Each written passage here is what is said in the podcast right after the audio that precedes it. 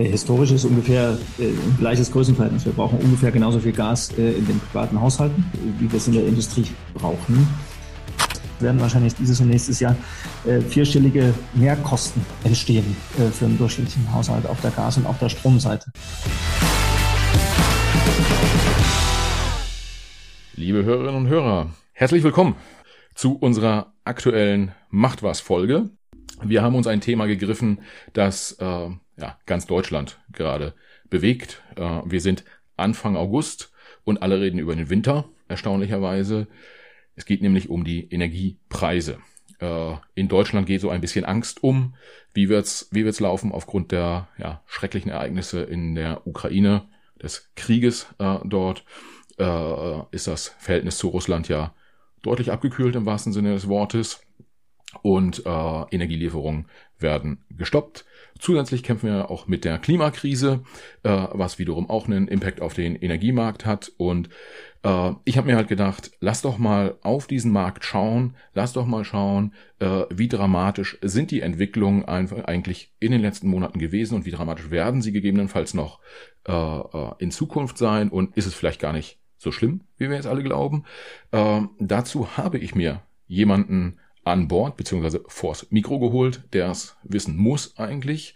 Ich habe hier Patrick Herold von der Unternehmensberatung BCG, also der Boston Consulting Group, äh, an Bord. Und äh, nachdem wir vor ein paar Wochen schon mal einen BCG-Podcast hatten und seine Kollegin Caroline hier so super performt hat, äh, ist der Patrick jetzt natürlich unter Druck, äh, auch eine ganz große Performance abliefern zu müssen. Patrick, herzlich willkommen. Schön, dass du da bist. Und ja, ich hoffe, der Druck ist nicht zu groß.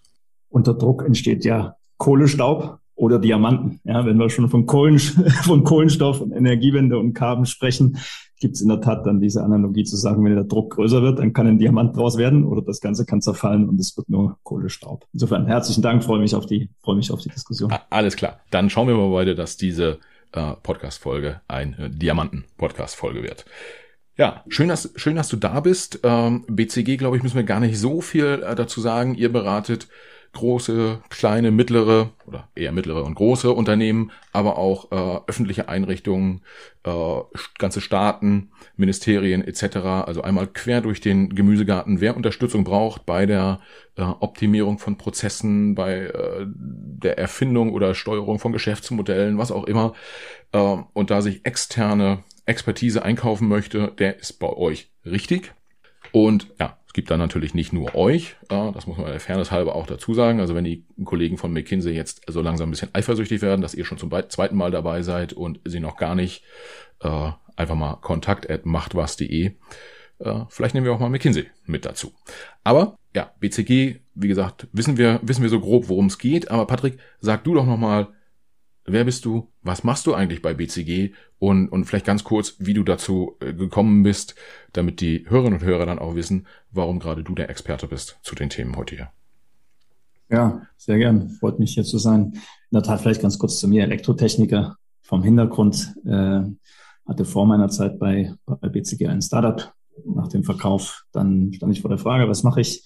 Ist es die Beratung? Ist es Private Equity? Ist es noch ein anderes Startup? Und habe mich dann für die Beratung entschieden, weil es genauso der richtige Mittelweg war zwischen äh, spannende Themen, äh, hinreichend sicheres Umfeld äh, und trotzdem auch einfach Gelegenheit, auch persönlich sich weiterzuentwickeln, zu wachsen. Äh, und bin einen relativ ungewöhnlichen Weg gegangen bei meinem Einstieg bei BCG. Das war Ende 2007, Anfang 2008 und habe von Anfang an gesagt, ich will in den Energiesektor typischerweise ist der Einstieg, zumindest war es damals, so hat man gesagt, als, als jüngerer Berater geht man relativ breit, schaut sich mal verschiedene Sektoren an, verschiedene Industrien einfach auch bewusst, um, um verschiedene Dinge sich, sich äh, einfach mal anschauen zu können und zu überlegen, was mache ich später. Bei mir war von Anfang an das Thema Energiewende, was damals gerade so im Entstehen war, eigentlich das, was mich, was mich gereizt hat und äh, das hat sich dann auch ganz gut, ganz gut bewahrheitet. Ich bin seit in der Tat fast Anfang 2008 dann fast ausschließlich auf Energie und in Deutschland und Europa damit eben auch auf Energiewendethemen ähm, äh, im Einsatz, äh, beraten mittlerweile doch große Teile der, der oder habe beraten große Teile der deutschen Energiewirtschaft, äh, die großen Unternehmen, die man vom Namen her, her kennt, äh, aber auch sehr international. Das war in der Tat auch Russland, das war Südamerika, äh, Südafrika, äh, Mittlerer und Nahe Osten. Äh, hat mir Spaß gemacht, äh, würde ich auch weiterhin machen. Und jetzt natürlich in der virtuellen Welt ist die Grenzen in der Tat auch noch fließender, als es vorher ohnehin schon waren. Äh, aber natürlich ist der Standpunkt äh, und Standort äh, im Wesentlichen auch, auch Deutschland. Und über die Jahre hat sich das von Energiewende dann immer weiter äh, auch Richtung Klimawandel und Klimawende dann auch, äh, auch entwickelt. Und insofern sind es aktuell genau die beiden Themenfelder, die ja im Prinzip quasi fast zwei Seiten der gleichen, gleichen äh, Medaille sind. Klimawende ist im Wesentlichen auch eine Energiefrage. Äh, und äh, das, sind in der Tat große Unternehmen, aber auch Regierungen, äh, Nichtregierungsorganisationen, NGOs, wie man sagt, die zu unseren Kunden zählen und die Mischung macht und macht weiterhin sehr viel Spaß. Ja, das heißt, äh, damit sind wir im Prinzip ja schon auch ein, ein Stück weit drin im, im Thema. Wenn man sich diesen, diesen Energiemarkt anschaut, dann ähm, hat der ja, äh, ja viel mehr Stakeholder als, als, als viele andere Märkte auch. Du hast gerade die, die äh, großen Unternehmen angesprochen, die ihr äh, beraten habt oder, oder beratet. Ähm, Staaten oder staatliche Organisationen äh, spielen da eine Rolle. NGOs, äh, da war mir noch gar nicht so ganz klar, was, machen was machen die eigentlich in, in, in dem Umfeld? Ähm, kannst du vielleicht noch was dazu sagen? Aber dann gibt's ja auch noch, ja. äh, wer fehlt sonst noch? Irgendwie Konsumenten, selbstverständlich, Händler, äh, habe ich jemanden vergessen?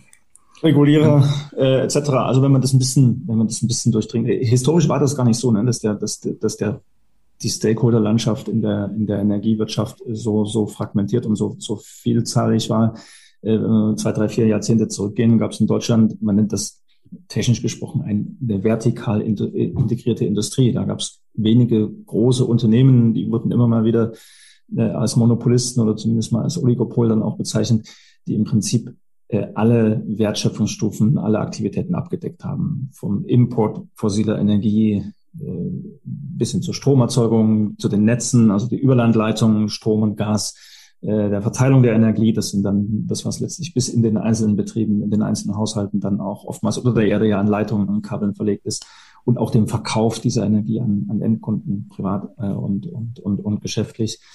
Ähm, historisch waren das wenige große äh, einzelne Unternehmen. Auf der anderen Seite gab es halt die sogenannten Verbraucher. Da war damals nicht von Kunden oder Konsumenten die, die Rede, sondern historisch war also der Verbraucher da das, das Stichwort.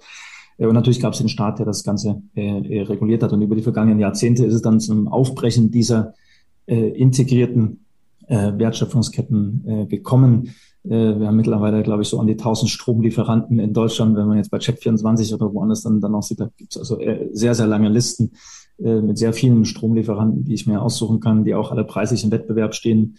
Ähm, das ist auch sehr transparent. Äh, ähnlich auf der Stromerzeugungsseite. Da gibt es natürlich nach wie vor die wenigen großen äh, Kraftwerksbetreiber in Deutschland.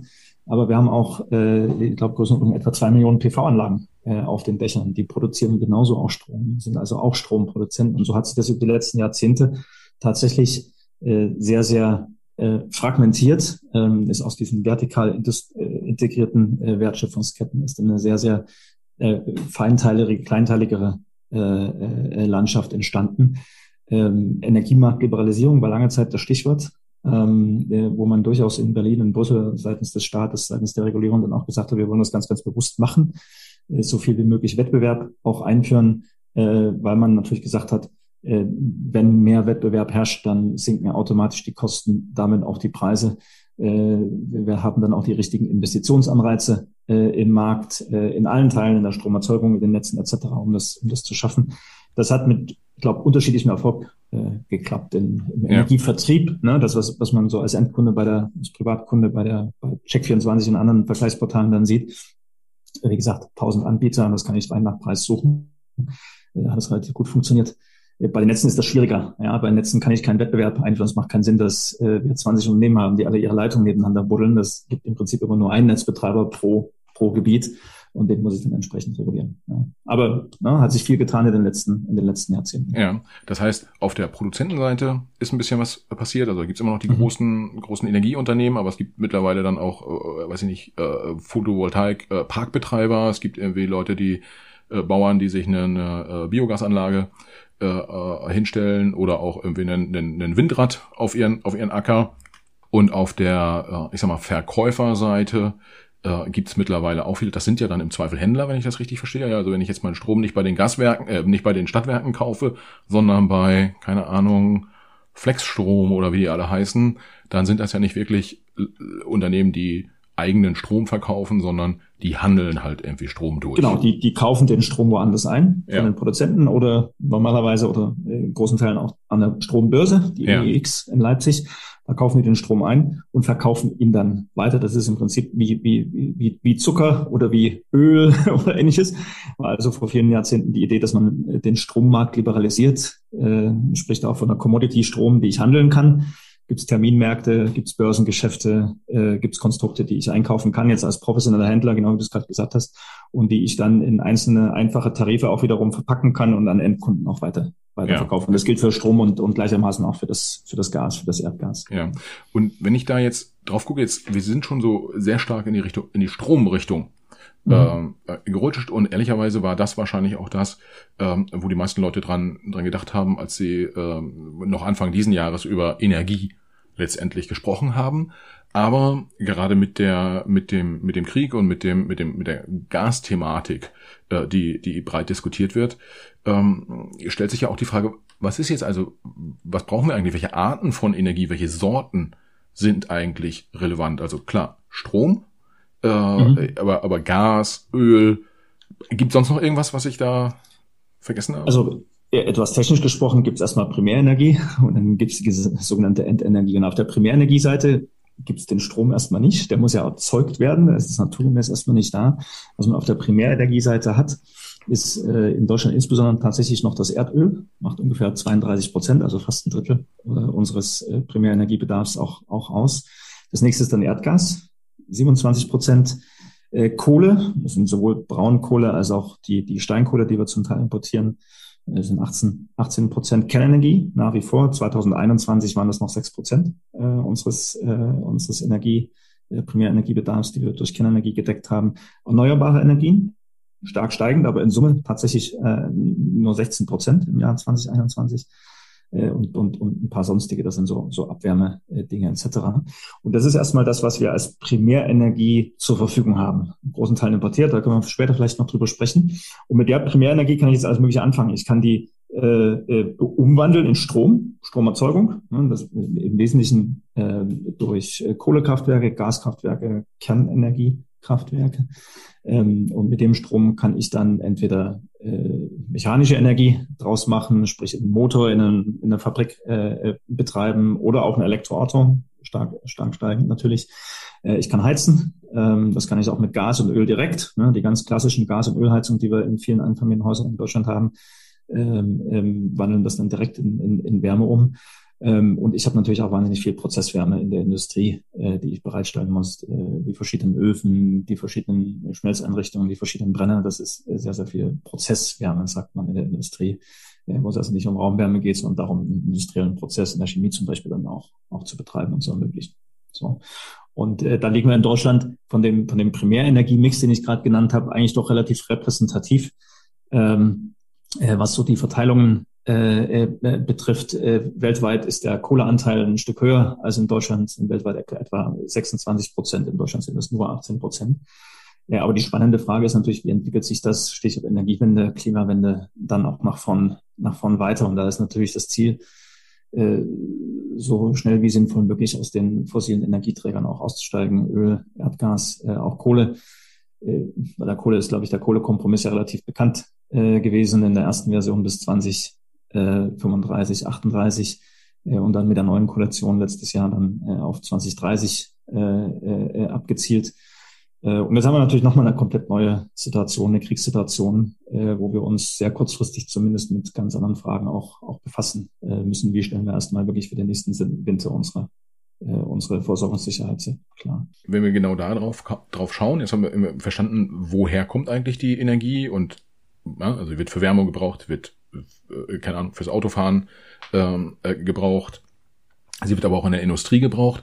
Kann man eigentlich sagen, gerade Bezug nehmend auf die, auf die aktuelle Diskussion, also wenn es jetzt kein Gas mehr gibt, wer muss dann eigentlich verzichten? Die Wirtschaft oder die Verbraucher ist ja gerade so ein bisschen, dass auch politisch so ein bisschen äh, gegeneinander äh, ausgespielt wird, fast schon, würde ich, würde ich sagen. Und ähm, ein bisschen auch an der einen oder anderen Stelle ideologisch äh, äh, äh, miss, missbraucht wird. Auch das Vokabular. Ähm, deshalb, vielleicht, wenn wir da mal genau drauf gucken, wer verbraucht eigentlich Energie? Gibt es da so eine Übersicht, dass man sagt, Mensch, äh, so Endkunden, Konsumenten, die heizen ihre Wohnung äh, oder die, die fahren halt Auto und so und so viel Prozent ist das und in der äh, Industrie wird so und so viel verbraucht. Gibt es da eine Übersicht? Also das ist, äh, vielleicht schauen wir da insbesondere aufs Gas, weil natürlich äh, in, in quasi Gas jetzt die unmittelbare Knappheit tatsächlich erstmal hat und uns für den nächsten Winter auch beschäftigen wird. Äh, historisch ist ungefähr äh, äh, ein gleiches Größenverhältnis. Wir brauchen ungefähr genauso viel Gas äh, in den privaten Haushalten. Im Wesentlichen fürs Heizen spricht man dann von, von Raumwärme, ähm, äh, wie wir es in der Industrie äh, brauchen. Äh, insofern sind das zwei ungefähr gleich große Anteile. Über den Großteil der ver privaten Verbraucher spricht man, spricht man aktuell vom sogenannten geschützten Verbrauch. Äh, da gibt es auch äh, also gesetzliche Grundlagen dafür zu sagen, wenn es also zu einer Knappheitssituation kommt, sprich Putin dreht das Gas ab, Speicher sind nicht ausreichend gefüllt, wir haben nicht genug Gas für den nächsten Winter zur Verfügung, ähm, mit einer gewissen Wahrscheinlichkeit, wenn das eintritt, äh, dann sind diese Verbraucher, kommen noch ein paar weitere dazu, Krankenhäuser zum Beispiel, äh, besonders geschützt. Das bedeutet nach aktueller Rechtslage, dass die, äh, die Abschaltung dann tatsächlich äh, auf der Industrie, auf der Wirtschaftsseite als erstes erfolgen. Und da entsteht natürlich genau die Debatte, die du, die du genannt hast, äh, dass natürlich emotional und ein Stück weit auch rational nachvollziehbarerweise dann natürlich die Unternehmen auch sagen, äh, Moment, warum sollen wir tatsächlich als erstes abgeschaltet werden? Wir stehen ja gerade für die Wirtschaftsleistung. Bei uns hängt ein, ein Bruttoinlandsprodukt dahinter, ganz konkret Arbeitsplätze, Lohnzahlungen etc. Wenn wir unsere gasbasierte Produktion anhalten, äh, dann brechen möglicherweise eben auch ganze, ganze Branchen äh, äh weg. Und da geht es nicht nur um zwei, drei Tage ohne Gas, sondern geht es um strukturelle Verwerfungen. Denn die Knappheitslage, die wir jetzt haben, äh, die wird ja äh, nicht nur kurzfristig bestehen im Sinne einer Knappheitslage, sondern die wird sich vor allem auch in höheren Preisen mittel- und langfristig dann auch, auch, auch nieder, niederschlagen. Ähm, insofern ist das eine sehr, also eine sehr komplexe äh, Debatte. Die Rechtslage ist aber erstmal aktuell tatsächlich so, und ich nehme auch die Diskussion in Berlin und Brüssel so wahr, dass man, dass man schon sagt, der, der Schutz der, der, der privaten Haushalte, sprich, niemand soll im Winter frieren, ähm, äh, der ist, ist rechtlich über die, äh, über die Industrie gestellt. Und dann wird es im Falle des Falles aus aktueller Sicht tatsächlich darauf hinauslaufen, dass die Bundesnetzagentur dann eine Abschaltreihenfolge festlegt, welche Industriebetriebe betrifft es als, als erstes, wenn der Fall eintritt. Ja, da, da, da kommen wir direkt auf, auf mehrere äh, Themenpunkte.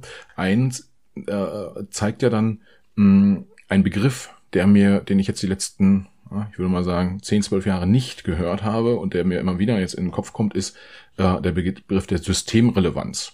Vielleicht nochmal, wenn man irgendwie zurückschaut, in, in, in Zeiten der Finanzkrise, mhm. so 2008, 2009, 2010, ähm, durften Banken nicht pleite gehen und wurden vom Staat gerettet, weil sie systemrelevant waren, weil äh, wenn die Deutsche Bank äh, Kapeister gegangen wäre, ich glaube, die musste sogar auch nicht gerettet werden, aber bin ich jetzt nicht ganz sicher. Also mal so als Beispiel, mhm. das hätte massive Verwerfungen in der deutschen äh, äh, Wirtschaft mit sich gebracht. Das hätte massive Verwerfungen dann aber auch für Endkunden mit sich gebracht, weil die ihre Einlagen verloren hätten, etc. pp. Also hat der Staat alles dafür getan. Wir erinnern uns, äh, damaliger Finanzminister Steinbrück und ähm, Angela Merkel haben sich vor die, vor die Presse gestellt und haben gesagt, ihre Einlagen sind sicher und damit de facto garantiert, dass sie die Banken retten werden.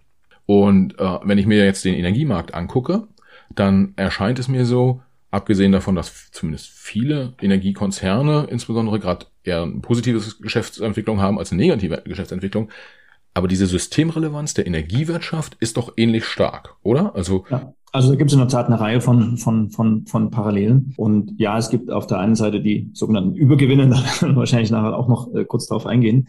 Äh, aber es gibt auf der anderen Seite in der Tat Unternehmen, die äh, in den sehr tiefen Abgrund geschaut haben oder schauen. Ja, Unipa als Beispiel ist ja durch die Presse gegangen, äh, die äh, in enorm hohen täglichen Millionenbeträgen äh, Geld verbrannt haben quasi, äh, weil Gas auf der Einkaufsseite aufgrund der Knappheit so wahnsinnig teuer geworden ist.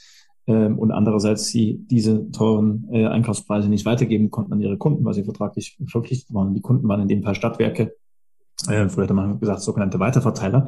Und an denen hängt natürlich tatsächlich dann auch äh, die Gasversorgung des Großteils der, der, der, der, der Bundesrepublik. Äh, und dann haben wir hier, also hatten wir auch äh, vor, vor wenigen Tagen und über viele Wochenenden hinweg dann tatsächlich die Frage, äh, muss der Staat äh, das Unternehmen dann auch retten. Und die Frage ist, glaube ich, nicht äh, ob, sondern nur genau wie äh, und ist ja dann auch eingetreten.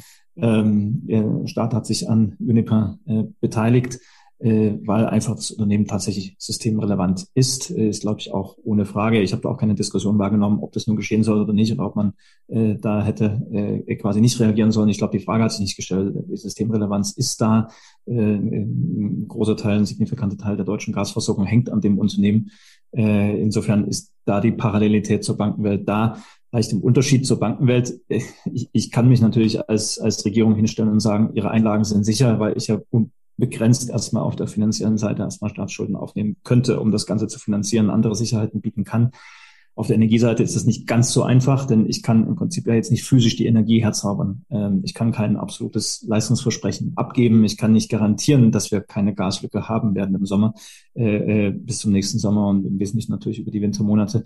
Und insofern ähm, äh, ist quasi jetzt mit der Rettung von Uniper zum Beispiel erstmal nur äh, die, die Systemstabilität an sich, die Handlungsfähigkeit erstmal an sich wiederhergestellt, aber die Gaslücke an sich nicht geschlossen. Äh, die äh, äh, hängt jetzt im Wesentlichen davon ab, wie viel Gas wir jetzt in den nächsten Monaten vor dem Winter noch einspeichern werden. Ähm, die hängt davon ab, wie kalt der Winter wird und die hängt natürlich auch davon ab, wie wie stark wir die Gegenmaßnahmen jetzt, die Kompensationsmaßnahmen. Ja, das heißt, das heißt, den Job von Robert Habeck würdest du aktuell nicht haben wollen. Nee, ich habe ich hab einen sehr hohen Respekt davor, ja. Da müssen innerhalb von sehr kurzer Zeit sehr grundlegende Entscheidungen getroffen werden. Die Unsicherheiten sind auch, auch enorm. Zu Recht erwartet man natürlich auf der einen Seite ein bisschen Planbarkeit, ein bisschen Vorhersehbarkeit, aber äh, in dem Moment, wo ich nicht weiß, äh, äh, wir hängen aktuell ja im Prinzip ab von den äh, Kapazitäten, die durch Nord Stream 1, durch die große Pipeline äh, noch kommen. Äh, das äh, ändert sich alle zwei Tage völlig unvorhersagbarerweise. Äh, dreht Putin den Gashahn komplett zu, lässt es bei 40 Prozent, ein paar Tage hat man 20 Prozent äh, der sonst historischen Durchleitungsmengen. Und es bleiben enorme Unsicherheiten. Wir haben uns das selber mal angeschaut ähm, in der Kombination aus Worst und Best Case. Worst Case im Sinne von Putin dreht den Gashahn tatsächlich komplett zu Best Case alle Kompensationsmaßnahmen, die wir kennen, äh, greifen. Äh, wir sparen in der Industrie. Äh, wir lassen die Kernkraftwerke länger laufen. Ähm, wir haben Importmengen von Gas aus dem europäischen Ausland äh, etc. Selbst wenn alle diese Dinge äh, im optimistischen Fall in der vollen Höhe, wie sie angekündigt und versprochen sind, kommen, ähm, falls Putin den Gashahn jetzt zulässt oder wieder zudreht, dann haben wir tatsächlich noch eine Gaslücke, die etwa 50, 60, 70 Terawattstunden betragen würde bei Annahme eines durchschnittlich kalten Winters.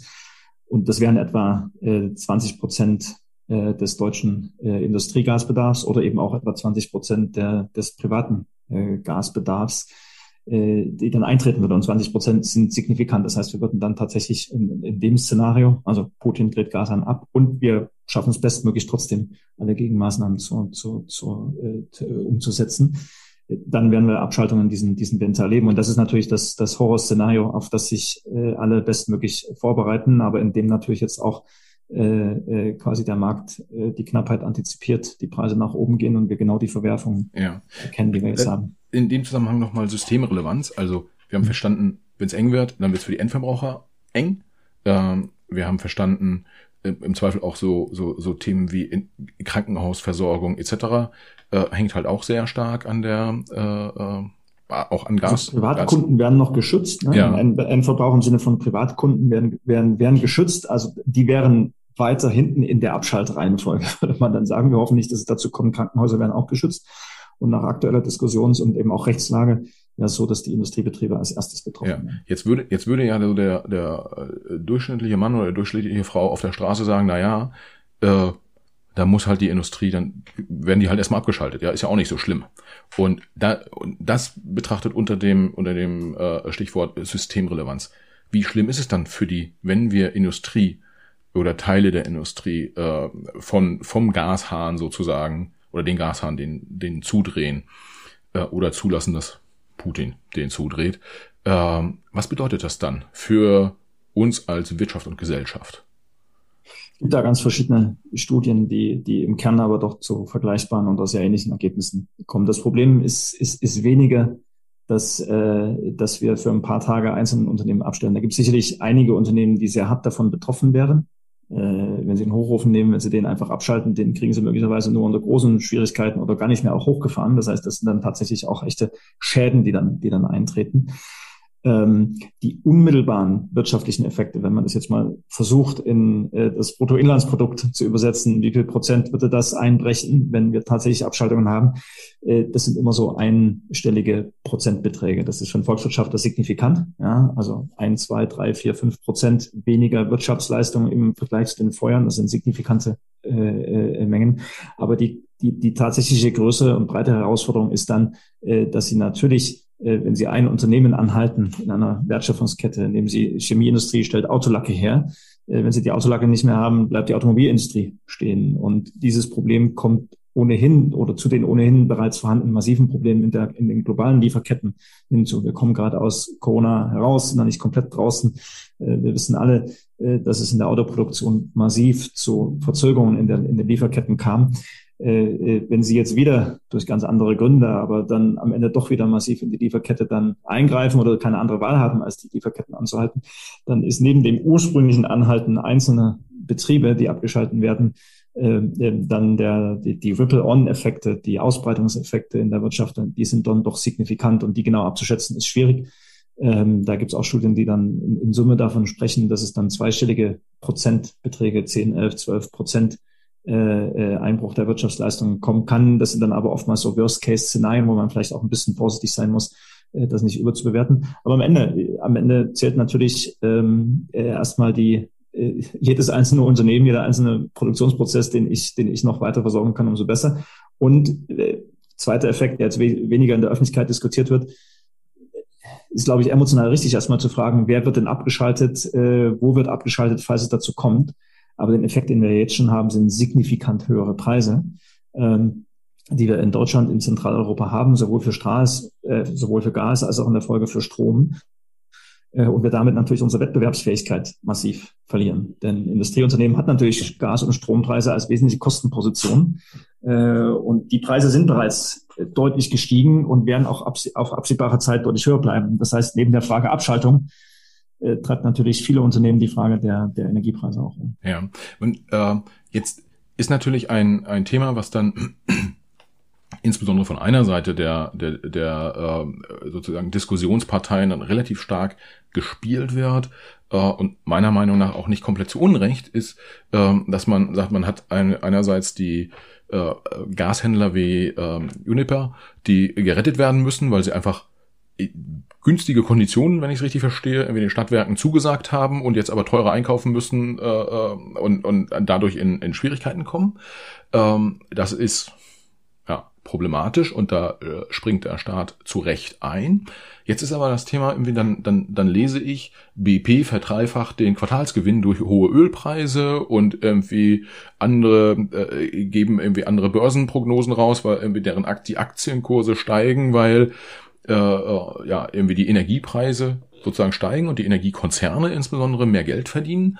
Und äh, da fragt sich ja der geneigte Hörer oder die geneigte Hörerin hier auch, komisch, irgendwie Gas wird teurer, weil Putin liefert halt weniger und dann ist weniger da, ist klar, dass es teurer wird. Normal wird man ja sagen, das wird irgendwie durchgehandelt und der höhere Preis wird weitergegeben. Und ist ein Schelm, wer Böses dabei denkt, dass sich so ein, so ein Ölkonzern sagt, na ja, die Preise sind jetzt um 30 Prozent gestiegen im Einkauf, aber im Verkauf erhöhe ich sie mal um 50 Prozent, weil äh, merkt ja keiner, um wie viel und dann wird nochmal ein richtiges Stück extra Marge rausgeschnitten. Ist das so eine Mechanik?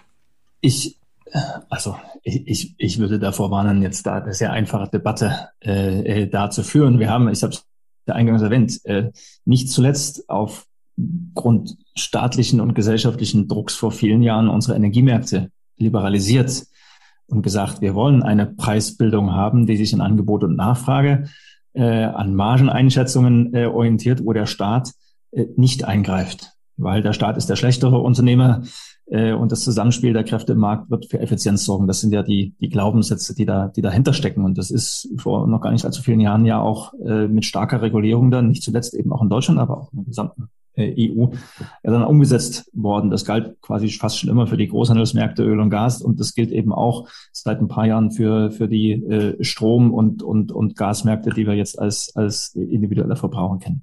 So, und was vor 10, 20 Jahren als Mantra galt, ähm, muss ich ja jetzt irgendwie äh, trotzdem dann irgendwie nochmal in Betracht ziehen und sagen, äh, wir haben uns auf eine Marktliberalisierung geeinigt, wir wollten das, dann müssen wir eigentlich auch in schwierigeren Zeiten, wenn Preise und an manchen Stellen dann eben auch Margen äh, steigen, müssen wir das Prinzip eigentlich auch, auch anerkennen. Denn ich kann nicht den Unternehmen einerseits sagen, äh, äh, wenn, wenn mir als Stadt gerade danach ist, dann liberalisiere ich und äh, überlasse euch den Wettbewerb und den Kostendruck. Äh, wenn ihr aber Gewinne, und oftmals wird ja dann auch von Übergewinnen gesprochen, dann, dann, dann in, in stark steigendem Maße macht, dann, dann, dann, dann schöpfe ich das ab. So, das ist jetzt erstmal eine sehr marktliberale Sicht, die im Grundsatz, glaube ich, auch richtig ist. Jetzt haben wir aber andererseits natürlich eine echte und eine absolute Krisen- und eben auch eine Kriegssituation. Äh, und in der Situation, äh, ob ich jetzt marktliberal bin oder nicht, wird der Staat gar nicht anders können, als nicht nur Unternehmen wie Uniper zu helfen, helfen sondern eben auch äh, Familien, die mit den äh, stark steigenden Energiepreisen jetzt konfrontiert sind, auch, auch zu helfen. Einfach auf einfach des, des sozialen Frieden, äh, Friedenswillen. Ähm, und das betrifft nicht nur äh, Hartz-IV-Bezieher, äh, sondern das betrifft auch gering verdienende Familien. Gibt es die üblichen Statistiken, das werden wahrscheinlich dieses und nächstes Jahr äh, vierstellige Mehrkosten entstehen äh, für einen durchschnittlichen Haushalt auf der Gas- und auf der Stromseite. So, insofern wird der Staat ohnehin in einer oder anderer Form äh, da auch, äh, äh, auch, auch, auch einspringen äh, müssen. Und wenn man jetzt annimmt, dass das nicht einfach über höhere Staatsschulden geschieht, wo ich quasi ja, die Finanzierungslast dann auf unsere Kinder übertrage, äh, sondern sagt, äh, ich, ich muss das in sich irgendwo refinanzieren, gibt es Konzepte der Gasumlage, gibt es andere Steuererhöhungen oder ähnliches, äh, oder eben die Möglichkeit, diese sogenannten Übergewinne auch versuchen zu belasten, ähm, kann ich die Debatte dann schon verstehen, zu sagen, ähm, dann lass uns doch versuchen, äh, zumindest aus dieser sehr kurzfristigen, äh, extrem gestiegenen Margensituation für einige dann auch äh, äh, äh, unmittelbar etwas äh, herauszunehmen, um den, den Familien zu helfen, die dann äh, ja. äh, jetzt kurzfristig betroffen sind. So wie das im Einzelnen gelöst werden kann, da gibt es Beispiele aus Italien, aus, aus England.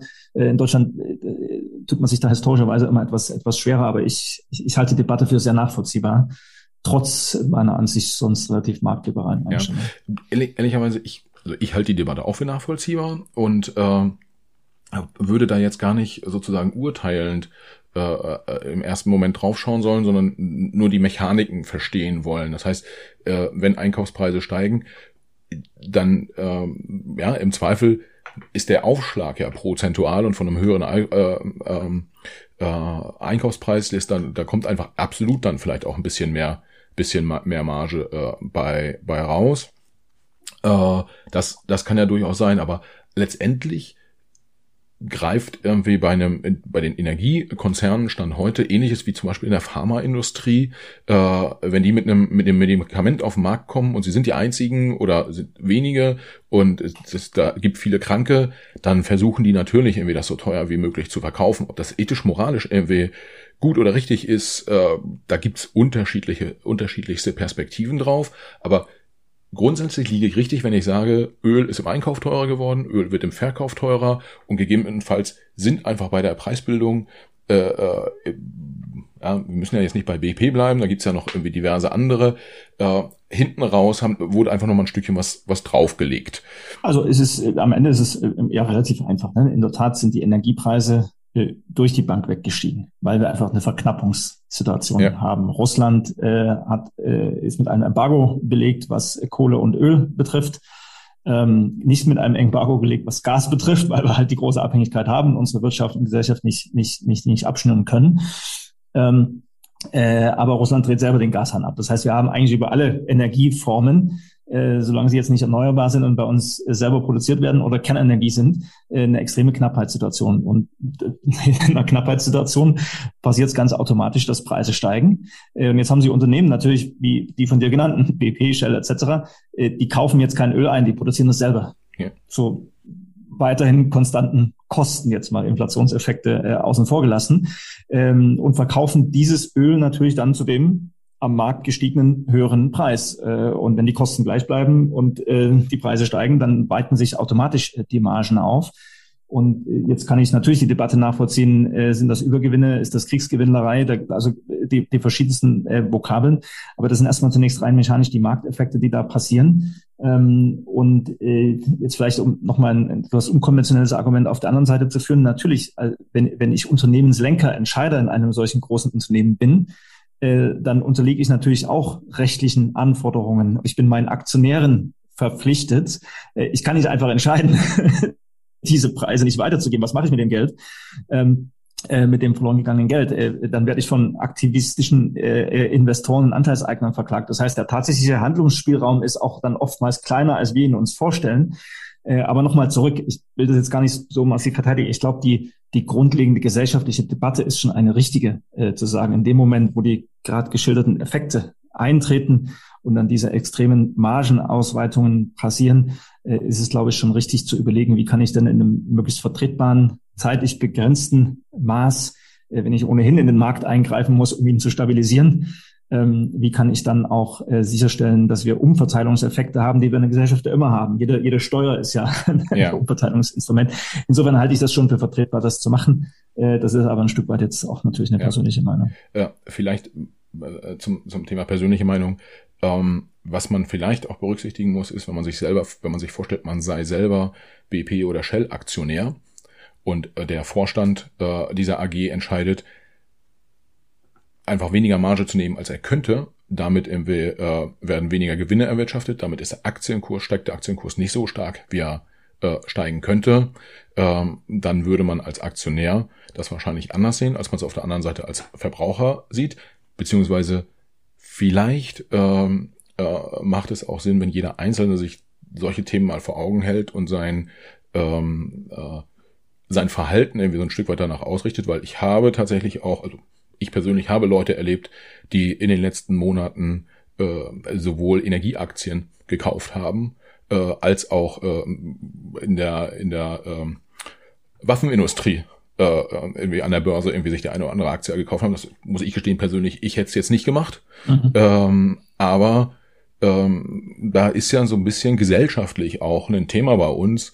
Ähm, ja, irgendwie das Hemd ist näher als die Hose, so nach dem Motto einfach mal so, ich glaube, da muss, muss jeder auch mal so ein ich bisschen glaub, drüber ja, nachdenken. Also ich glaube, das ist absolut fairer, fairer Punkt, ne? dass, dass, man, man, dass man das individuelle Handeln dann deutlich stärker äh, äh, hinterfragt. Und äh, das, das ist nicht nur beim Aktienkauf die Frage, sondern eben auch, jetzt vorhin kurz angesprochen, ne? wie, wie, wie stelle ich meine Heizung zu Hause jetzt ein? Ja? Brauche ich die 22 Grad, komme ich mit 20 Grad klar? Äh, äh, wie oft dusche ich warm etc. Das ist natürlich eine Debatte, die gesellschaftlich schwierig ist, aber die zuallererst jeder und jeder Einzelne für sich dann auch erstmal erstmal äh, beantworten äh, kann, auch wenn wir natürlich das grundsätzliche Dilemma immer haben. Ja? Warum soll ich als Einzelner als etwas kälter drin? Ähm, ja, Kaltduschen ist ja eh gesund und äh, wenn Olaf Scholz... Unangenehm, furchtbar unangenehm. Im Winter früh, 7 Uhr, kurz nach dem Aufstehen, es mag gesund sein, aber ist natürlich... aber da können dann ja, äh, äh, da gehen dann, ja, ja. Gehen dann Markus Söder, Olaf Scholz und äh, Robert Habeck, äh, wir gehen dann, gehen dann voran und äh, ja, du, du, du, duschen kalt und kommunizieren das dann auch.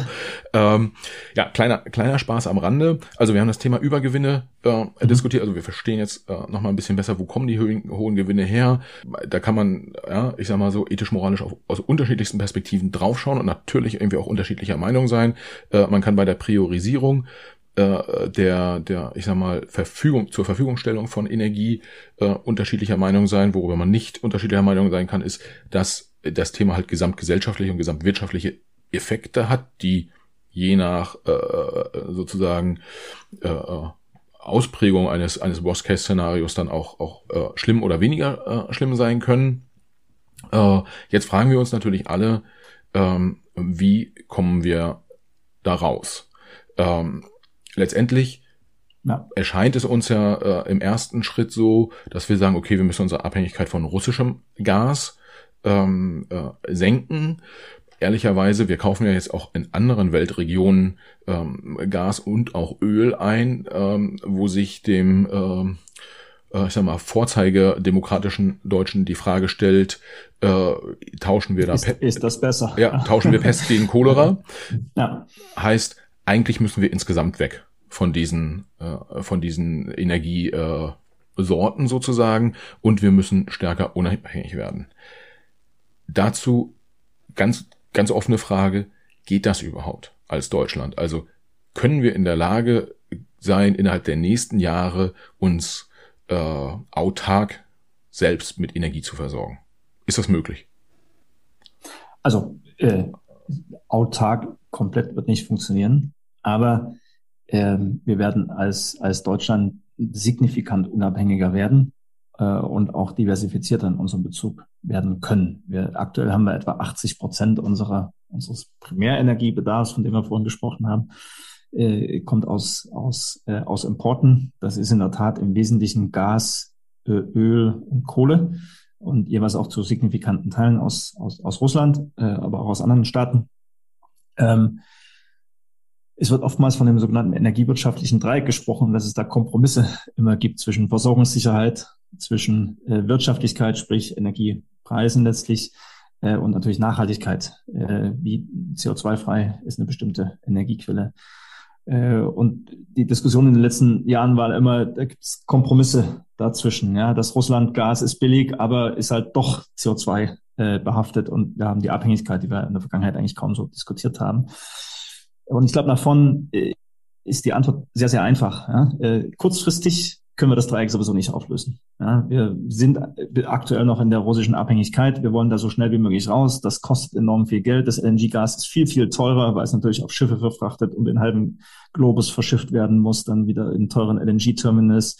Ähm, äh, deliquidiert wird und in das, in das Gasnetz eingespeichert wird, das ist um ein Vielfaches teurer als russisches Pipeline-Gas. Äh, äh, trotzdem wollen wir natürlich raus aus dem Russischen, sprich wir werden, selbst wenn wir die Lücke schließen, jetzt mit äh, nachhaltig höheren Gaspreisen auch, auch zu tun haben in, in, in Deutschland. Sprich in der kurzen Frist kriegt man das Dreieck ohnehin nicht, nicht aufgelöst. Wir zahlen den Preis dafür, dass wir A, unsere Energiewende nicht schnell genug betrieben haben und B, äh, uns in die, die, die strategische Abhängigkeit äh, begeben haben. Fehler haben wir erkannt, es wird jetzt aber drei, vier, fünf Jahre dauern, um das aufzulösen. So, in der langen Frist aber, 2025 bis 2030, äh, bin ich eigentlich grundsätzlich äh, enorm optimistisch, dass wir da keine Kompromisse mehr eingehen müssen. Je schneller wir erneuerbare Energien ausbauen, je schneller wir unsere Gebäude sanieren, je stärker wir auf eine Wasserstoffwirtschaft setzen, Punkt, Punkt, Punkt, also all die Maßnahmen, die jetzt klassisch einer Energie- und einer Klimawende ja zugerechnet werden, desto unabhängiger werden wir von fossilen Energien desto weitgehend unabhängig werden wir auch von, von Importen, äh, weil wir einen großen Teil der Energie entweder gar nicht erst brauchen, weil wir sie einsparen, ne, weil wir Gebäude saniert haben, weil wir äh, Elektrofahrzeuge verwenden, die deutlich weniger Energie also äh, brauchen, für energieeffizienter sind etc. Oder weil wir die äh, Energie lokal produzieren, Wind, Sonne, Biogase etc. Ähm, und in vielen Teilen sind diese Energien auch deutlich billiger, auf jeden Fall billiger als das äh, als das LNG-Gas, was wir, was wir importieren. Ja, okay, das heißt, ähm, kurzfristig kann man mit dem, ähm, sozusagen mit den erneuerbaren Energien diese, ich nenne sie mal Russland-Krise, nicht, nicht auflösen. Weil ich sie nicht schnell genug ausbauen kann. Ne? Ich kann jetzt nicht über Nacht hunderte neue Windräder hinstellen und weitere Solaranlagen, aber jedes Windrad, was ich schneller hinstellen kann, jede Solaranlage, die ich früher in Betrieb nehmen äh, kann, äh, je schneller ich in den grünen Wasserstoff komme, auch wenn der ein Tick teurer ist, aber angesichts der hohen Erdgaspreise ist das äh, deutlich weniger ein Problem als ja. noch vor ein, zwei Jahren. Je schneller ich all das schaffe, desto schneller bin ich auch aus der Energiekrise draußen und desto weniger teures LNG-Gas muss ich importieren. Wobei ich, ne, wir werden das LNG-Gas brauchen und äh, die Terminals, die jetzt hoffentlich Anfang nächstes Jahr in Betrieb gehen, sind im Prinzip also da führt kein, kein Weg dran vorbei. Wir brauchen sie dringend und das ist auch genau das Richtige. Äh, aber rein wirtschaftlich sind sie halt nicht die attraktivste Lösung. Ja, okay, das heißt, das ist so eine, wie, wie man ja aus anderen Bereichen auch hört, äh, wir hoffen, eine Brückentechnologie dann, äh, äh, die, die ja genutzt wird. Ähm, es geistert ja auch immer noch dieses Wort, kam aus Bayern, äh, Gastriage äh, äh durchs, ähm, äh, durch die, durch, durch, durch, durch die Medien. Heißt irgendwie, wer darf dann so ein bisschen wie, wie im, äh, für mich ehrlicherweise, ich finde das so ein bisschen Panikmache, was nie gut ist. Aber am Ende, wir müssen uns darauf einstellen, dass was wir vorhin beschrieben haben, dass dieser Winter halt auch problematisch wird. Äh, mittelfristig benötigen wir aber die, die Umstellung auf erneuerbare Energien und äh, wir müssen halt auch jetzt anfangen, weil aktuell spüren wir halt die Folgen der Passivität, die wir in den letzten 20 Jahren hingelegt haben. Und ich sehe da auch ein, im weitesten also auch ein, ein, einen, einen politischen und gesellschaftlichen Konsens dafür. Also wenn unser Finanzminister Lindner auch von erneuerbaren Energien als Freiheitsenergien spricht, äh, dann ist das ja eigentlich schon ein, sehr konsensuales Zeichen. Das war ja nicht, nicht, nicht, nicht zwingend immer der Tenor über das, das, das politische Spektrum hinweg, weil sie eben günstiger sind, weil sie ja. lokal verfügbar sind, etc.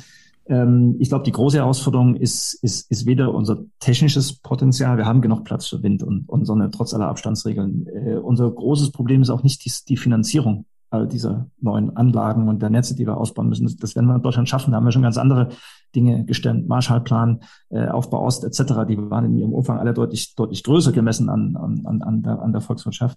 Äh, aber das große Problem ist tatsächlich ein Umsetzungsproblem.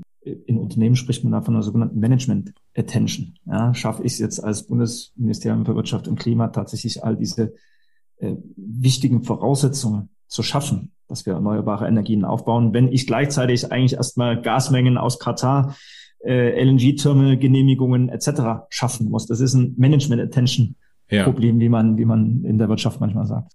Ja, wenn wir, und wenn wir da dann drauf schauen, dann gibt es ja auch ähm, im Prinzip Stimmen, die sagen, naja, wir stellen jetzt so komplett um auf Elektro und am Ende des Tages ist ganz Deutschland irgendwie wie so ein Spargelfeld äh, mit, mit Windrädern zugepflastert, aber irgendwie funktioniert es dann doch nicht, weil ähm, der Strom da produziert wird, wo er gar nicht gebraucht wird und äh, wir können ihn weder gut transportieren, noch können wir ihn irgendwie äh, gut speichern.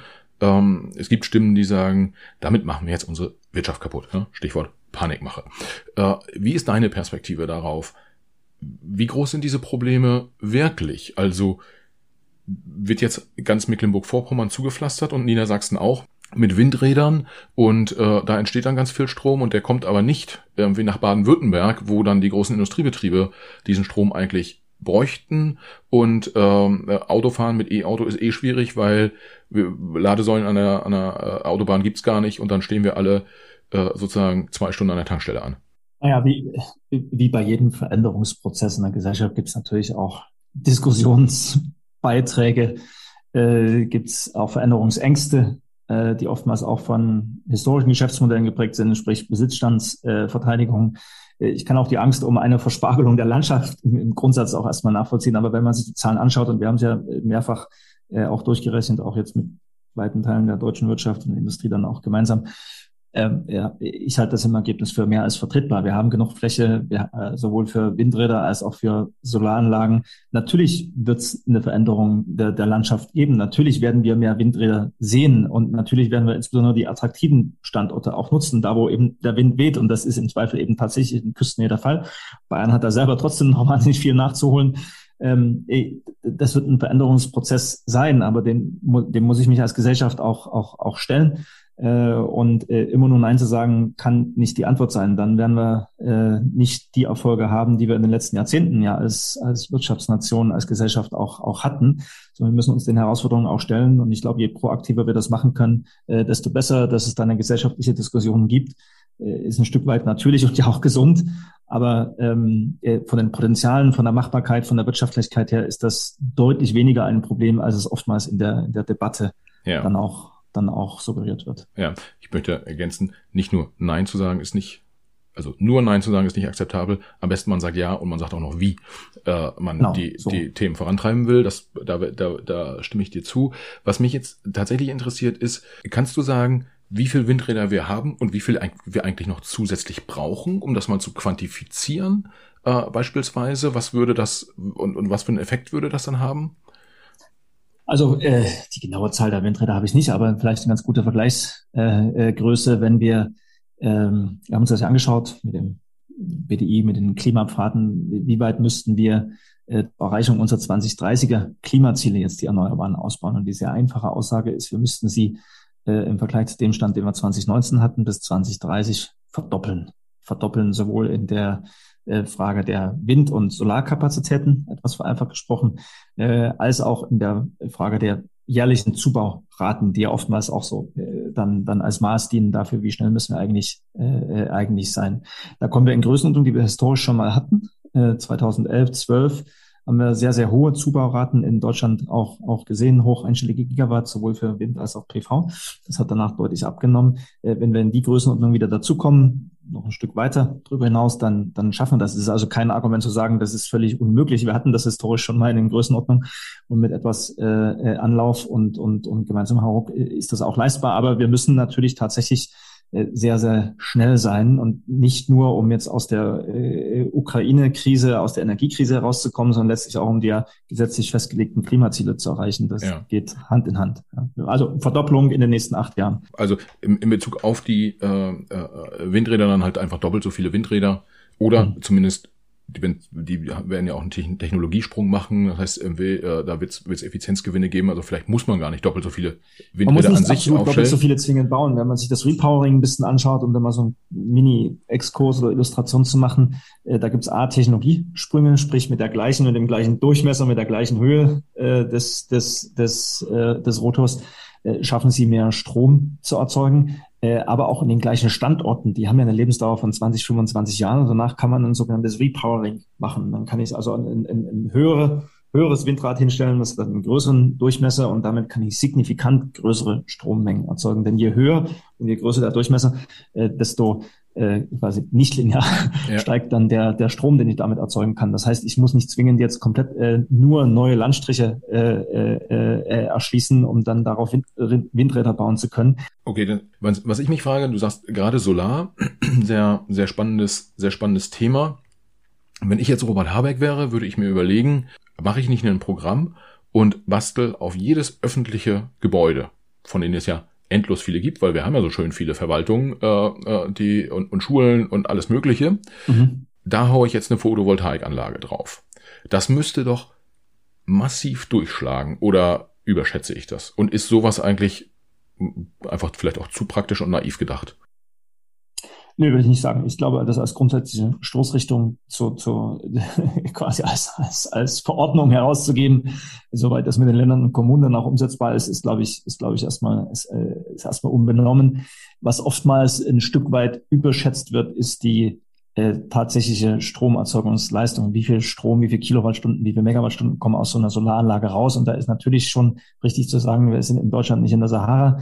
Äh, wir, bei uns scheint schon die Sonne und äh, Stichwort Klimawandel auch immer mehr. Äh, aber ähm, äh, ich werde nicht signifikant durch äh, quasi die Montage von Solaranlagen auf alle öffentlichen Gebäuden jetzt meine Energiewende voranbringen. Das wird ein Baustein von vielen sein. Äh, gleiche Fragestellung kann man ja auch bei Privathäusern nehmen. Ja. Ne? Wenn man wenn man sich das mal anschaut, äh, vielleicht da ein paar Zahlen, um das ein bisschen einzuordnen. Wir hatten historisch äh, die Solaranlagen, die auf den, auf den, auf den äh, Einfamilienhäusern sind, die haben ungefähr fünf Prozent äh, zum, zum Strombedarf beitragen können. Und selbst in einem komplett dekarbonisierten Stromsystem Richtung 2045 werden das nicht mehr als 10, 12 Prozent sein, nach unseren Schätzungen, die diese, also auch da wieder eine Verdopplung, aber ja nicht die komplette Lösung. Ja, äh, aber wenn ich jetzt, um das einzuordnen, also die fünf Prozent, die auf den Dächern liegen, das waren alle Dächer, die mit Solar äh, sozusagen ein... Alle Einfamilienhäuser in Deutschland. Genau. Auf dem Gesamtbedarf. Es war nicht so, dass ich als Besitzer eines Einfamilienhauses nur fünf Prozent meines Energiebedarfes äh, äh Nee, das, das ist, genau, die Rechnung ist eine andere. Das ist auch, auch da vielleicht ein bisschen, um das einzuordnen. Das schwankt natürlich je nach Lage, ne, zeigt mein Haus nach Süden etc., wie groß ist mein Dach im Vergleich zur Wohnfläche und Energiebedarf. Aber etwas vereinfacht gesagt kann man sagen, Größenordnung, die Hälfte meines äh, heimischen Strombedarfs, wenn ich so ein typisches deutsches durchschnittliches Einfamilienhaus nehme, kann ich mit einer Kombination aus Solaranlage und einer normalen Batterie im Keller decken. Ja. So, und äh, jetzt kann man die Frage stellen, wie weit sind wir da eigentlich noch von einer kompletten Autarkie? Das ist ja so für viele äh, durchaus ein attraktiver Fragestellung oder eine interessante Fragestellung, kann ich mich eigentlich komplett entkoppeln von dem ganzen Energiepreiswahnsinn. Äh, und da muss man natürlich sagen, äh, das wird technisch und damit eben auch finanziell sehr, sehr anspruchsvoll, denn wir haben natürlich in Deutschland Zeiten, graue November, wo kaum die Sonne scheint. Äh, da kann ich mir eine noch so große Batterie in den Keller stellen, die wird irgendwann alle sein und die wird dann aber eben auch sehr teuer, sprich eine komplette Entkopplung vom Netz wird dann sehr, sehr schwierig. Das heißt, die Szenarien, die dann immer mal wieder andiskutiert werden, ich mache mich komplett unabhängig, die sind für Deutschland eher, sagen wir mal, zumindest aus meiner aus meiner Sicht schwerer ja. vorstellbar und sind auch nicht, nicht ökonomisch. Ja. Ähm, was sind denn ähm, die, also wir brauchen Windräder, wir brauchen möglichst viel ähm, Solarenergie auf den oder Solarenergieerzeugung auf den auf den mhm. Dächern von öffentlichen Gebäuden und von privaten Gebäuden. Mhm. Ähm, was sind denn noch Hebel, die die du sehen würdest und wo du sagen würdest, die müssten wir jetzt kurzfristig umsetzen? Also machen wir bei der Solarenergie weiter Freiflächenanlagen. Natürlich begrenzt dadurch, dass ich nicht die ganze Landschaft dann auch, dann auch zuplasten kann, aber die werden einen, einen guten Teil mitmachen. Ich habe die gesamte Bioenergie, Biomethan, Gasanlagen, äh, äh, andere Pelletheizungen etc. Ähm, da ist das Potenzial begrenzt, weil wir einfach eine begrenzte Biomasse auch in Deutschland zur Verfügung haben, irgendwo wo auch im Wettbewerb zur, zur Lebensmittelproduktion damit stehen etc. Äh, aber die würde ich nennen, Wasserkraft in Deutschland ist weitgehend erschöpft. Ähm, also sowohl die Wasserkraftanlagen als den, an den Flüssen als auch das Pumpspeicherpotenzial. Ich weiß nicht, ob das noch jemand kennt. Ne? Die, die gibt es ja schon seit über 100 Jahren, die Kraftwerke, wo ich, wenn ich billigen Strom habe, pumpe ich das hoch mit dem Strom. Und wenn der Strom teurer ist oder knapp ist, dann lasse ich das wieder runter und nutze das quasi wie so eine große Batterie, wie so ein Speicher. Die Kapazitäten sind eigentlich weitgehend äh, äh, erschöpft. Und was man dann braucht, um tatsächlich ein Stromsystem komplett zu dekarbonisieren, wie, wie man das technisch sagt, also CO2-frei komplett unsere Stromversorgung zu gestalten, äh, sind sogenannte Wasserstoffkraftwerke. Ähm, das sind äh, vereinfacht gesprochen Gaskraftwerke, ähm, die mit äh, wasserstofffähigen Turbinen betrieben werden können. Und dann ist die Idee dahinter, und da sind sich eigentlich alle großen Studien und Konzepte eigentlich auch weitgehend einig, wie das, wie das funktionieren kann als System. Äh, dann, wenn ich viel Strom im System habe, wenn also viel Sonne scheint, wenn viel Wind weht, ich den Strom gar nicht so viel brauche in der Industrie, in den, in den, in den privaten Haushalten, äh, dann kann ich mit dem Überschussstrom äh, oder auch mit bewusst geplanten Mehrmengen an Strom dann über Elektrolyse halte ich zwei Elektroden ins Wasser, Wasserstoff erzeugen. Da entsteht Wasserstoff und Sauerstoff. Äh, und den Wasserstoff kann ich äh, einspeichern, so wie wir seit vielen Jahrzehnten auch Erdgas in Deutschland ja speichern. Siehe aktuelle Debatte, ja, Einspeicherung, wo, wo stehen wir da? Und dann kann ich diese Speicher zukünftig für Wasserstoff nutzen. Und dann kann ich in den sogenannten Dunkelflauten, wenn also kein äh, keine Sonne scheint, wenn kein Wind weht, ich die erneuerbaren Energien nicht habe, und das haben wir ja doch relativ häufig in, in Deutschland, dann kann ich den vorher erzeugten und eingespeicherten Wasserstoff nutzen, um mit den Gasturbinen, idealerweise, wenn wir es vernünftig machen, auch an den gleichen Standorten, wo heute Gaskraftwerke stehen, äh, dann auch diesen Wasserstoff äh, verstromen, sagt man, also das, dass die Stromerzeugung dann auch nutzt. Das heißt, der Wasserstoff das ist, wie man ja mal hört, so der grüne Wasserstoff sozusagen, Wasserstoff, der, der genau. ist im Prinzip einfach eine Alternative zu einer Batterie also ich speichere, ich speichere die Energie in dem Wasserstoff. Ich speichere die Energie in dem Wasserstoff und das ist, äh, das ist für Stromsystem nach all dem, was man aus heutiger Sicht absehen kann, die deutlich skalierbare äh, Variante, weil der Wasserstoff einfach eine deutlich höhere Energiedichte hat. Ne? Also manche kennen das ja vielleicht noch aus der Schule, Chemieunterricht. Äh, dann kommt der Chemielehrer mit dem Luftballon rein, der ist gefüllt mit Wasserstoff und dann wird das angezündet und knallt. Ne? Und da ist natürlich eine hohe Energiedichte auch, auch da. Ähm, und äh, Batterien äh, sind jetzt für ein gesamtes Stromsystem da noch nicht so weit äh, ja. wirtschaftlich und skalierbar. Ähm, wenn ich mir, wenn ich das äh, höre, dann frage ich mich, warum sagt äh, dann, äh, ich glaube, man nennt ihn den deutschen Autopapst äh, Ferdinand Dudenhöfer, ähm, Wasserstofffahrzeuge machen aber überhaupt keinen Sinn.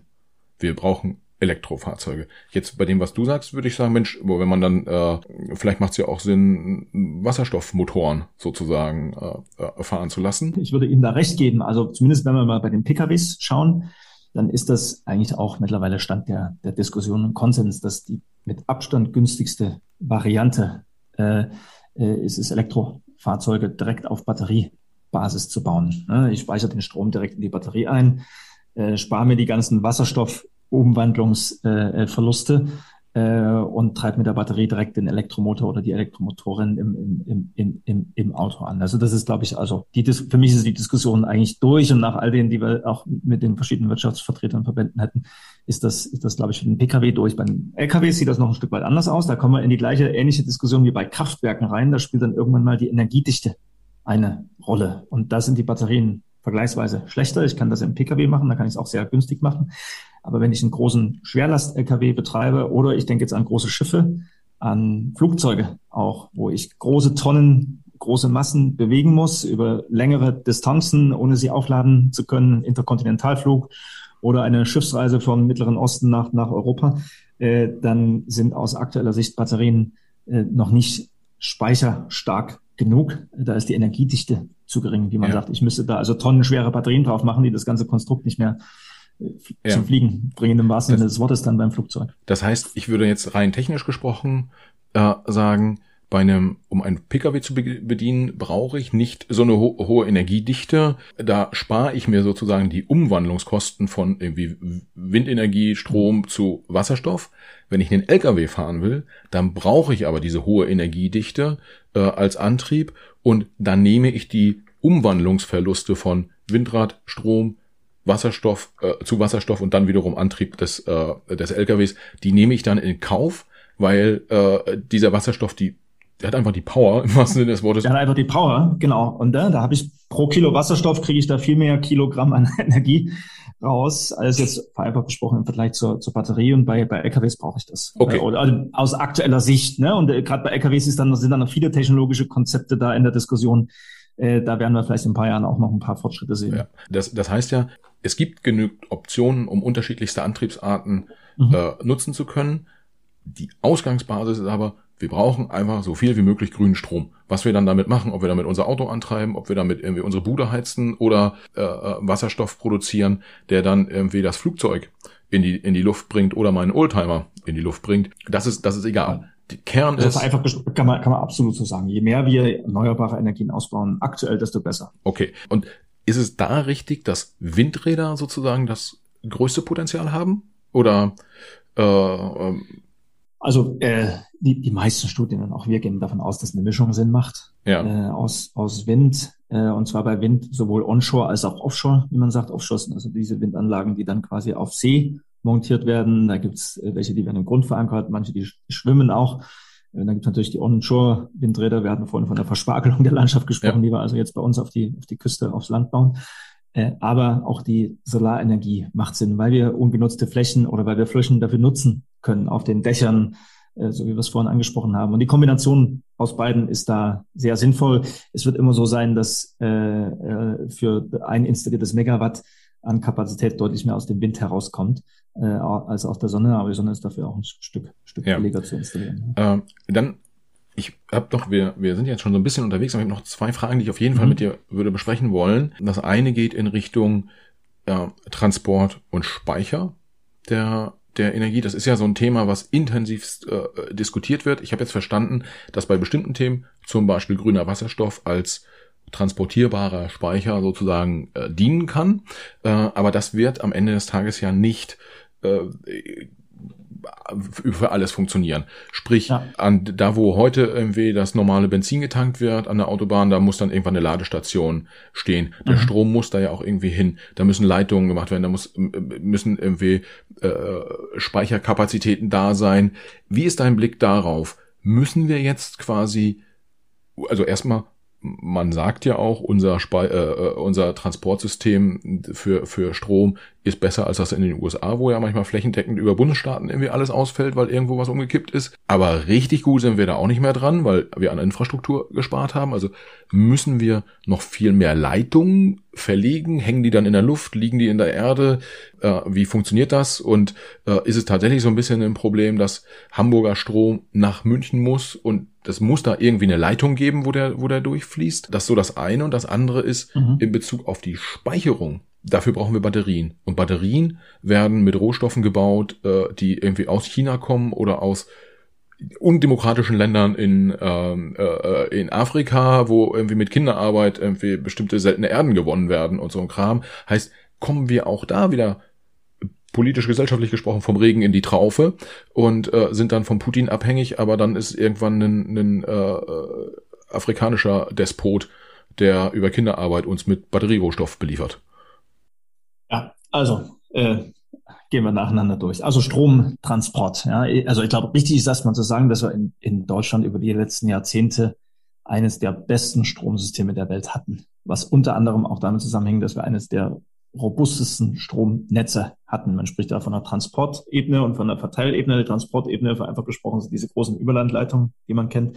Die Verteilnetzebene ist das in Deutschland, was man eigentlich kaum sieht, das liegt unter der Erde. Anders als zum Beispiel in den USA, wenn da mal ein starker Wind weht, dann klicken die ganzen Strommasten um die Ecke dann, dann um und dann fällt das tatsächlich dann auch teilweise über größere Flächen und, und, und, und Zeiten danach aus. In Deutschland haben wir das schon vor vielen Jahrzehnten alles unter die Erde gelegt. äh, und ist damit deutlich, deutlich äh, äh, robuster. Ähm, richtig ist aber auch, wir müssen das massiv ausbauen, äh, äh, um die Energiewende zu ermöglichen. Wir müssen ja perspektivisch und aktuell natürlich schon von dem windreicheren Norden den Strom auch in den industriereicheren Süden auch, auch, auch bringen. Das sind die bekannten Stromautobahnen. Da sind ja verschiedene Trassen in Diskussion und in Bau. Äh, die wird es brauchen, wenn wir auch auf ganz neue Technologien äh, gehen, um diesen Strom zu transportieren, äh, hinzu zu einer, zu einer, zu einer Hochvolt-Gleichstrom-Technologie.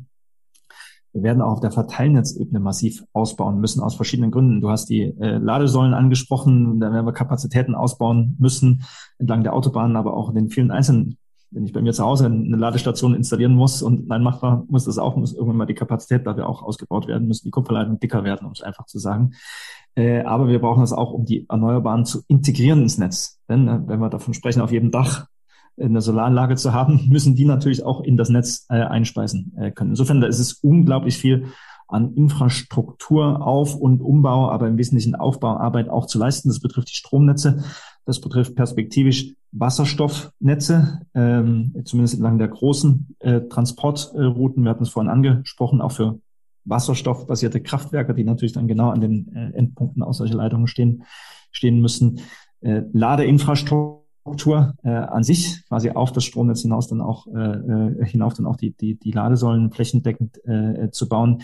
Wir werden sogar für einzelne Wirtschaftssektoren auch eine CO2-Infrastruktur brauchen. Zement können sie aus aktueller Sicht nicht anders herstellen als durch eine massive CO2-Abscheidung. Das müssen sie einfangen. Und dann müssen sie das irgendwo äh, abtransportieren und speichern. Äh, nur so kommen wir quasi an die gesetzlich festgelegten Dekarbonisierungsziele. Das heißt, man muss tatsächlich in sehr vielen Bereichen Infrastruktur massiv auf- und umbauen. Aber ganz ehrlich, ich kann auch aus einer wirtschaftspolitischen Sicht drauf schauen und sagen, Infrastrukturprogramm war auch immer schon ein schöner Motor für die Wirtschaft. Ja. Äh, gerade die Amerikaner haben das ja sehr erfolgreich gemacht, auch in Krisenzeiten die Wirtschaft anzukurbeln durch Infrastrukturprogramme. Und vor vielen Jahrzehnten hat man Straßen und sonst was gebaut und jetzt bauen wir halt unsere Energieinfrastruktur. Ja. Äh, vielleicht, wenn ich da kurz einhaken darf, wie, wenn, wenn wir priorisieren und Effekte beschreiben wollen, wie viel macht diese äh, die Produktion, also Windräder, Solar etc. aus und wie viel macht dieses Infrastrukturthema aus, äh, Transport und Speicherung? Beides. Ist beides gleich wichtig? Ich, es ist beides, also für den Erfolg ist beides, beides wichtig. Ich brauche die, der Techniker würde sagen, die Stromerzeugungskapazitäten, ne, die Solaranlagen, die Windräder. Äh, aber wenn ich sie einfach nur in die Landschaft stelle, nützen die nichts. Ich muss den Strom halt auffangen, abtransportieren, weiterleiten können. Insofern jedes Windrad muss ordentlich angeschlossen äh, werden. Ja. Äh, und nur das Zusammenspiel aus beiden bringt mir die Energiewende, die ich, die ich will. Äh, und jetzt würde ich zu dem, zu dem letzten Thema kommen, äh, was ich äh, kurz mit dir würde besprechen wollen. Und das ist so die, die Struktur des, äh, ich sag mal, Energieproduzenten und, und, und, und Verteilungsmarktes.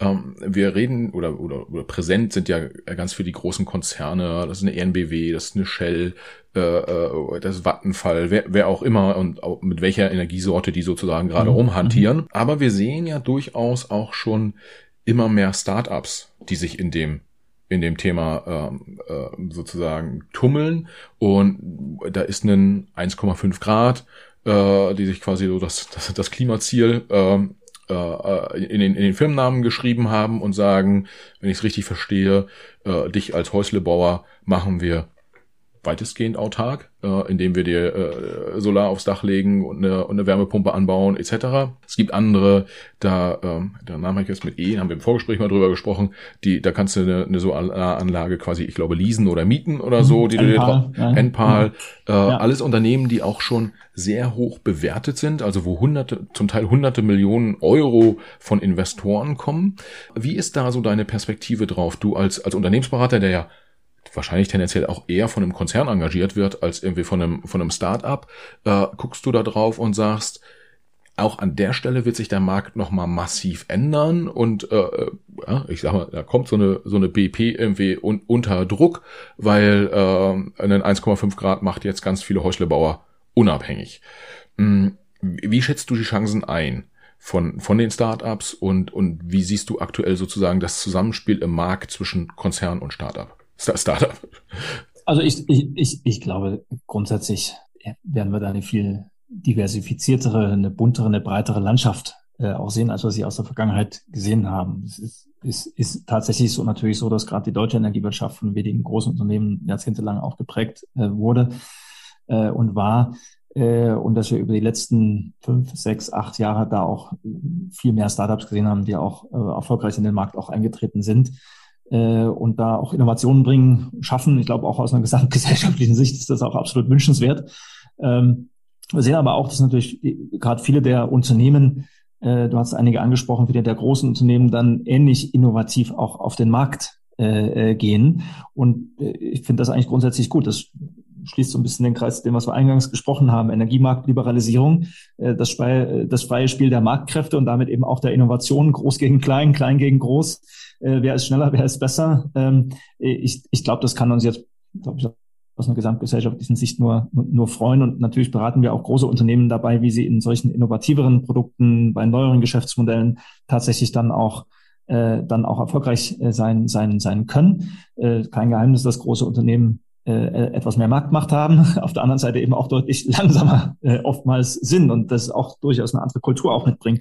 Insofern äh, ist da, glaube ich, äh, jetzt nicht das eine besser als das andere, sondern das Zusammenspiel äh, macht es auch irgendwo spannend und, und trägt auch tatsächlich zu Innovationen bei. Und ich würde mir eigentlich auch ein Marktumfeld wünschen, in dem das äh, in dem das weiter und wahrscheinlich auch einen ganzen Tick äh, besser noch funktionieren kann. Äh, konkret werden wir weiter tatsächlich die viel berühmten Bürokratiehürden, Genehmigungsverfahren, äh, Komplexitäten um Einspeisetarife oder ähnliches. Je mehr wir da vereinfachen können, desto besser wird die Energiewende gelingen, weil Innovationen halt dann auch dazu beitragen, dass es schneller und billiger geht. Ja, ich habe zwar äh, zwei, vielleicht drei Fragen, äh, kurz, äh, wenn du die mit Ja oder Nein und dann sind wir, dann sind wir durch. Erste, erste und wichtigste Frage. Die Energiewende wird gelingen und wir werden 2030 ähm, äh, sozusagen die für dann gesetzten Ziele erreicht haben. Ja, wenn wir uns politisch und gesellschaftlich tatsächlich äh, dazu durchringen können, sie deutlich entschiedener anzugehen. Die Zutaten sind alle da, müssen es aber noch richtig machen. Daran anschließend die zweite Frage. Die allergrößte Gefahr für eine funktionierende Energiewende ist die deutsche Bürokratie. Würde ich wahrscheinlich zustimmen. Ja. Ja? Also wir müssen deutlich schnell, ich würde es vielleicht ein bisschen weiter fassen, das ist nicht also quasi die richtigen politischen Rahmenbedingungen, Vereinfachungen, Beschleunigungen äh, zu schaffen, äh, äh, um, um, um die Wende weiter voranzubringen. Ja? Und letzte, letzte Frage. Die großen Hebel werden äh, von den Großen sozusagen auf dem, auf dem Markt umgelegt. Aber viele kleine Hebel, die ich persönlich umlegen kann, haben einen signifikanten Beitrag. Kleinvieh macht Mist, äh, würde ich zustimmen, gilt, gilt auch hier im Sinne eines positiven Beitrags. Ähm, äh, jede Solaranlage auf dem Dach hilft. Äh, aber ja, wir werden auch die großen Offshore-Windparks, äh, die Wasserstoffkraftwerke etc. brauchen. Und ich glaube tatsächlich nur im Zusammenspiel, das zeigen auch die verschiedenen Studien sehr, sehr, sehr, sehr gut. Super. Patrick, ganz herzlichen Dank. Danke. Äh, vielen Dank für den äh, vielen Input und, und äh, äh, spannenden Input, den du, den du geliefert hast. Und äh, ja, ich denke, Hörerinnen und Hörer werden äh, durchaus was mitgenommen haben. Ich habe es auf jeden Fall. Vielen Dank. Hat Spaß gemacht. Herzlichen Dank. Und dann bis bald.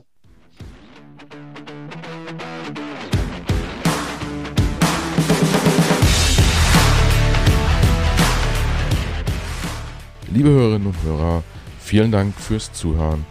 Schön, dass ihr auch dieses Mal wieder dabei wart. Für die Macherinnen und Macher unseres Podcasts, inklusive meiner Person, Michael, der ja hier netterweise äh, diesen Podcast hosten darf, für uns alle wäre es das größte Kompliment, wenn ihr dem Macht was Podcast eine 5-Sterne-Bewertung und einen positiven Kommentar auf Apple Podcast oder einer anderen von euch genutzten Podcast-App hinterlasst. Wir freuen uns auch, wenn ihr dem Macht was Podcast auf Instagram, Facebook, LinkedIn oder Twitter folgt. Schreibt uns dort gern Nachrichten, kommentiert unsere Episoden, übt gern auch Kritik und macht uns gern auch Vorschläge für Gäste, die ihr mal bei uns im Gespräch hören wollen würdet. Vielen Dank Viele Grüße und bis zur nächsten Folge. Alles Gute, bis dahin. Ciao.